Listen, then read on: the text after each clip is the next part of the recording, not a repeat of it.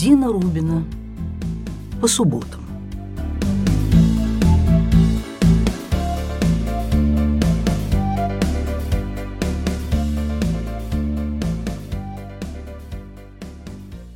Добрый день, дорогие друзья, рада нашей встрече.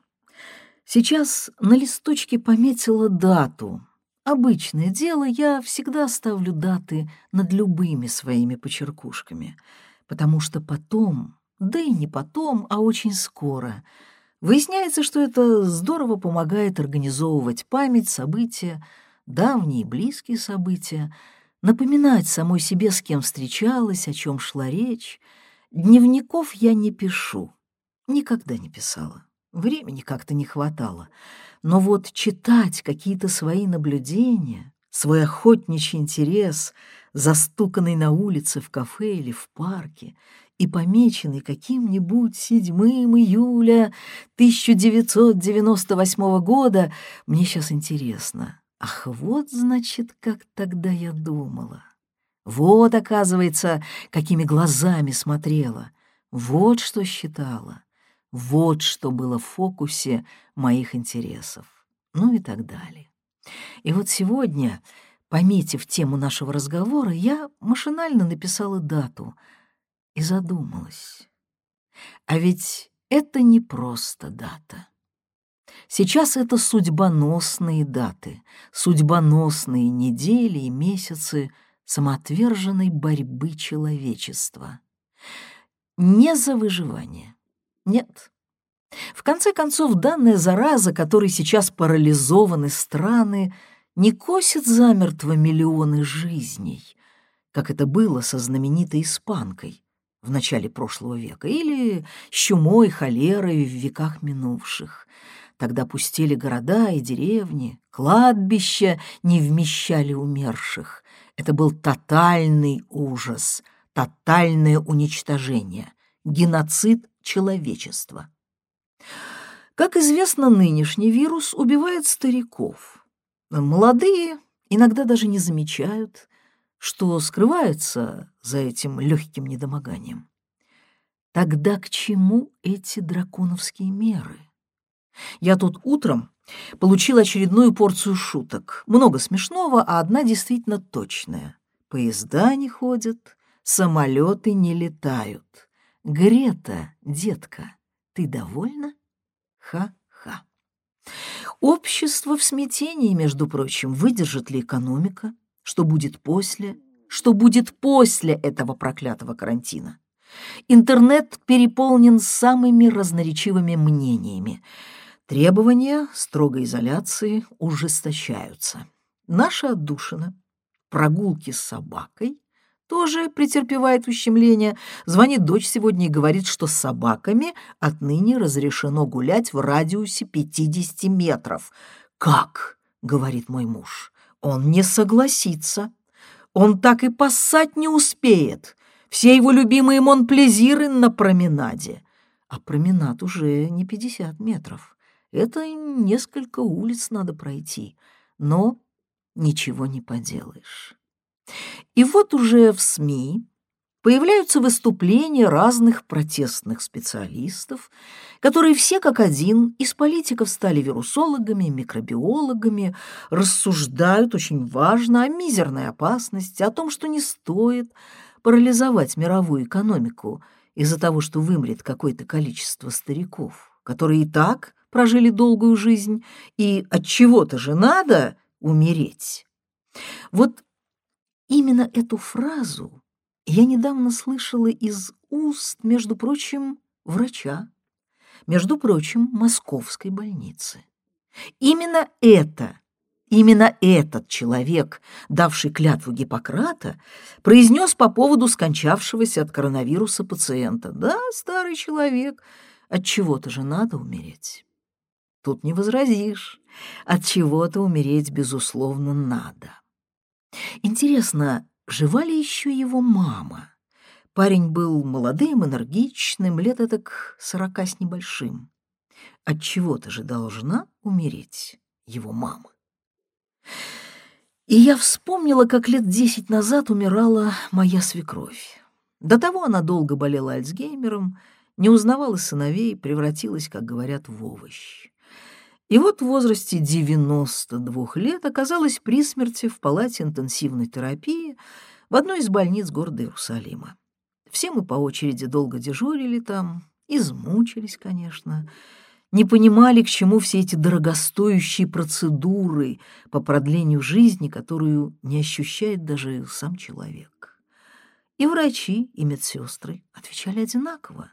Мы обязаны сделать все, что в наших силах. Время от времени возникала медсестра, меняла пакет на штативе, озабоченно приговаривала «Главное, чтобы не страдала, только чтобы не страдала». Хм. Тяжелая эта тема, трудная тема. В Израиле, например, запрещена эвтаназия, то, что разрешено, скажем, в Швейцарии, умершвление пациента по его желанию или по желанию близких, не верящих в его выздоровление, отчаявшихся родственников. Даже безнадежных больных у нас до последнего вздоха тянут, уже не спасая даже, а вот я, я, писатель, не знаю, не умею пока подобрать слово, не знаю, какое выражение выбрать для этой, я бы сказала, стражи последнего вздоха Божьего создания. Возможно, это просто уважение к человеческой жизни. Мой дед, человек здоровый и сильный физически, попал под трамвай в возрасте 60 лет. Он лишился двух ног. И в своем уже немолодом возрасте встал на протезы и продолжал работать. Ходил с палочкой, ау Алексей Мересьев, молодой герой повести о настоящем человеке, которую мы учили в школе. Мой дед побил его рекорд. Помню, он заходил за мной в детский сад, выдавал мне всегда одну карамельку, веля сосать ее внимательно. И мы довольно долго шли с ним по бульвару. Мне в голову не приходило, что деду больно и трудно идти. Ребенок же должен дышать свежим воздухом. Потом он поднимался со мной на наш четвертый этаж, Ребенок не должен один подниматься по лестнице. Мало кто там стоит и подстерегает ее на площадке. Но однажды мы все-таки сели в трамвай. Кажется, был гололед, и дед боялся поскользнуться и упасть. Кто тогда отведет ребенка домой? Мы стояли с ним в довольно полном трамвае над каким-то бугаем, который продолжал сидеть, спокойно взирая на деда с его палочкой. Наконец, один узбекский парнишка вскочил и с извинениями не сразу заметил Ака, простите, усадил деда на свое место. Мы доехали, и пока шли до ворот в наш двор, кое-что с дедом обсудили. Я любила с ним поговорить. Как сейчас понимаю, мой дед выражался афоризмами, четкими, понятными ребенку и очень художественными. Я всех их помню, и сейчас примерно так же говорю со своими внуками. Какой противный дядька был в трамвае, правда, деда? Нет, сказал дед. Нормальный человек. Нормальные люди любят место, насиженное своей задницей. А тот парнишка другой, он добрый деда, правда? Он хороший. Тоже нет, ответил дед. Может, хороший, может, плохой он еще не насидел своего места. И потом его правильно научили, так что он в прибыли. «В какой прибыли, деда?» — с недоумением спросила я. Дед немного подумал, открыл калитку во двор. Он всегда открывал передо мной все двери, калитки, ворота. «А он что, он покормил свою душу», — сказал дед дал ей кусочек сладкий, как твоя карамелька.